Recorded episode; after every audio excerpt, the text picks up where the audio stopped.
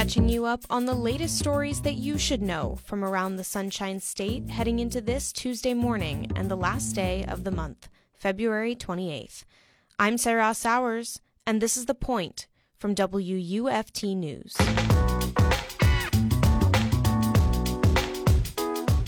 Continuous aftershocks, including one Monday in southern Turkey and along the Syrian border, have left more people injured following the record breaking 7.8 magnitude quake on February 6th near Gaziantep that left over 50,000 people dead and an estimated 2 million displaced. To better understand earthquakes and the risks they pose to society, I spoke with seismologist and UF Associate Professor of Geological Sciences Ray Russo, who shared why even Florida may be at risk of an earthquake. Turkey and Syria have between them not only a political border, but also a border between plates. So Syria mostly sits on the Arabian plate, and Turkey sits on a small plate, the Anatolian plate. So the plates are constantly moving. They move because the Earth is a very large heat engine. It's very hot inside, and this heat has to get out somehow into outer space. And the way it does that is through convection of the Earth's mantle. So the mantle is like a boiling pot of rocks. It's boiling at a very, very slow rate, though, but it's constantly moving. And when it moves, the plates move. So Arabia is moving northwards towards Europe, towards Eurasia, at about a few centimeters a year. And in between them is Turkey. So Turkey actually is being kind of squeezed out from between the two larger plates, moving westward. And it does that along two very large strike slip faults, like the San Andreas Fault in California, that people in the US are familiar with. And when it when what happens is as the plates continually move, stress builds up on those faults. And eventually that stress, these forces get so large on the faults that the rocks on either side of the fault break. And when they break, we get an earthquake. Now, the particular fault that broke during these Turkey earthquakes is called the East Anatolian Fault. And it hasn't had a pretty large earthquake for quite some time. So the stress that built up there has been building for a long, long time. And when it finally did rupture this, the rocks on either side, all that stress and all that build up up uh, elastic strain was released suddenly in this very large earthquake, magnitude 7.8. That was the first earthquake. Just a little while after, there was another magnitude 7.5, almost as large. And both of those earthquakes ruptured most of the East Anatolian Fault. Why was that area so susceptible to this, and why was it so bad? On the surface, above the East Anatolian Fault, are all these people. They live in Syria and they live in Turkey and they live in buildings. And when you are injured or if you die in an earthquake, the way that happens is the building collapses on you. The earthquake was such a large magnitude that it really shook the buildings in this area very, very strongly. And many of them, as we know, failed. Now, it turned out that uh, through extraordinarily bad luck, this earthquake, the first one, hit at around four in the morning. So most of the people were home in bed. Now, Syria, you know, have, has been undergoing a civil war for the last 12 years, and many of the people who were who were injured, who were killed, are living in very substandard um, structures, and that contributed to the death toll. In Turkey, it looks like they've got on the books, six, you know, pretty good rules for how to build buildings, but some of those buildings were older and were grandfathered in under under um, rules that exist today and and didn't meet the standards that we expect in a in an earthquake prone region. You know kind of a confluence of a few different things happening. Not a large earthquake for a long time means that the people in the area are not very much aware that that uh, they have to take care of themselves and they have to make sure that they're um, that they're ready for an earthquake. So all those factors contributed to make these this particular set of earthquakes very devastating what makes that area of the earth and those plates different than kind of the things we see in the US or where in the US is more susceptible to earthquakes? I know you mentioned California. Are there any other places? There are. So our west coast is a plate boundary from the southern border with Mexico to the northern border with Canada. In fact, the plate boundaries extend beyond those political borders into Mexico and into Canada to the north. We have this San Andreas Fault. And the San Andreas Fault very much like the East Anatolian Fault.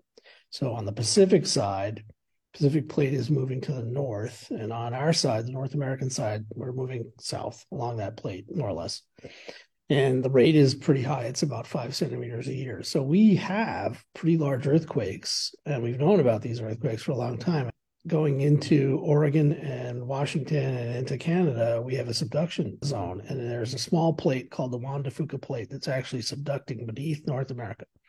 Subduction makes the Cascade volcanoes, Mount Rainier, you might have heard of that one, Mount St. Helens, those volcanoes that uh, erupt every once in a while and even more concerning than the volcanic hazard is the fact that in subduction earthquakes, we can attain very high magnitudes when seismicity happens, when, when earthquakes happen.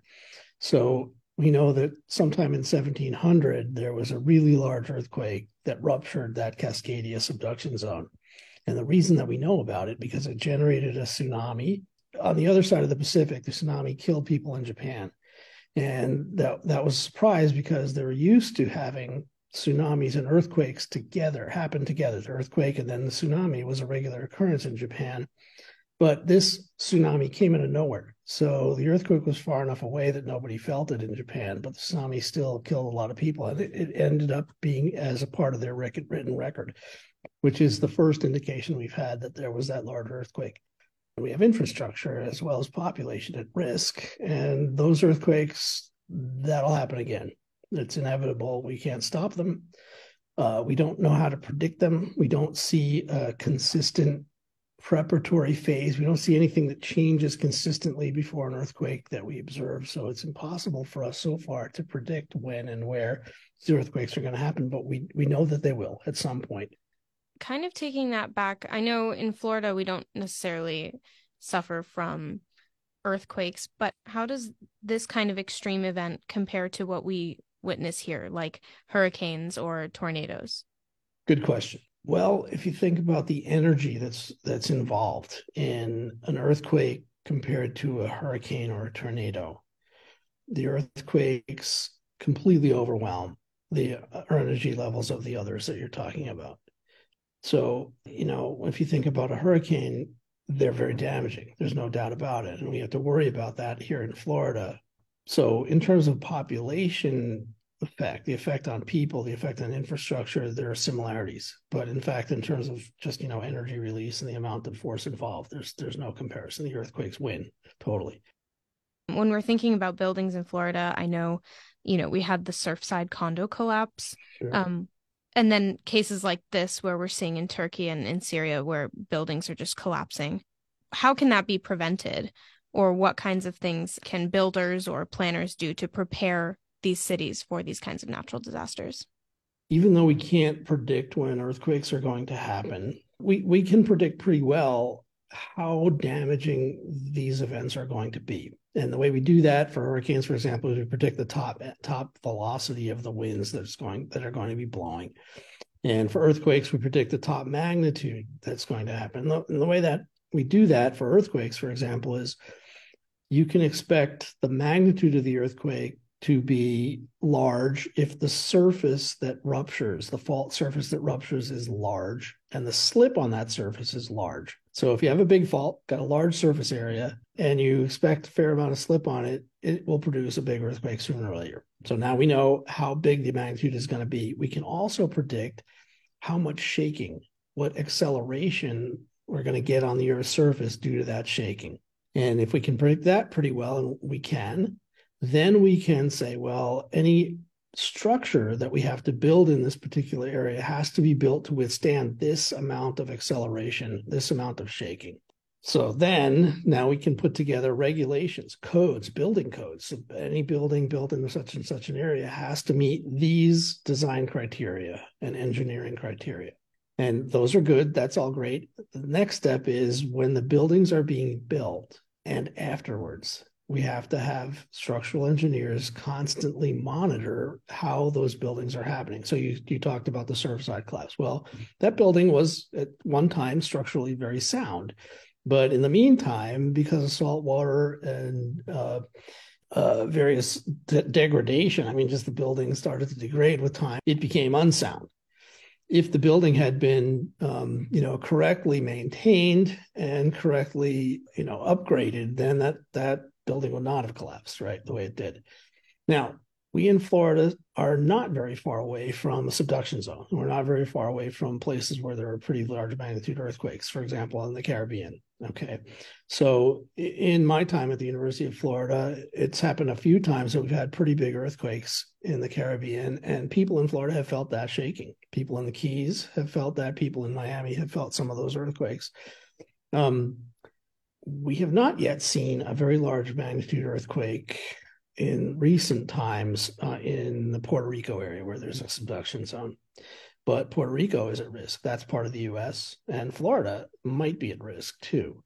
Um, although at much diminished, much diminished risk relative to, say, for example, Puerto Rico. And looking forward, can we expect any other kinds of events or devastation, whether that be more aftershocks or something else? Once one of these devastating events has happened, there's usually a cascading set of secondary problems that occur. So, for example, uh, when it, when you are thinking about an earthquake or a hurricane, infrastructure that's damaged, like roads and bridges, will mean that it's impossible or very difficult for first responders and for people who are trying to help to actually get access to pl- places. And in Turkey and in Syria, that's been especially a problem. You know, many of the roads were damaged, bridges were damaged. People can't get to these places to help people in you know a short amount of time. And usually there can be other cascading effects. For example, if an event like this happens during the winter, a lot of people will be burning fires to keep warm. Uh, and that can cause fires, right? The earthquake knocks over stoves, the earthquake knocks over something that's on fire, and it, that causes a fire to spread.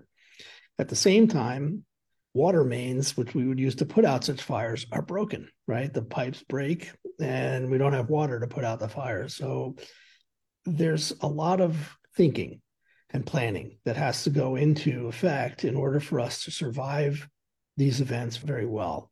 And it's not just what I was talking about before, where we have to say, well, the buildings have to withstand this shaking or this degree of wind, you know, wind velocities. We also have to plan for these secondary effects. We have to make sure that it's possible for people to get help and to have water and to have food and these sorts of things, heat, shelter in the aftermath of such events.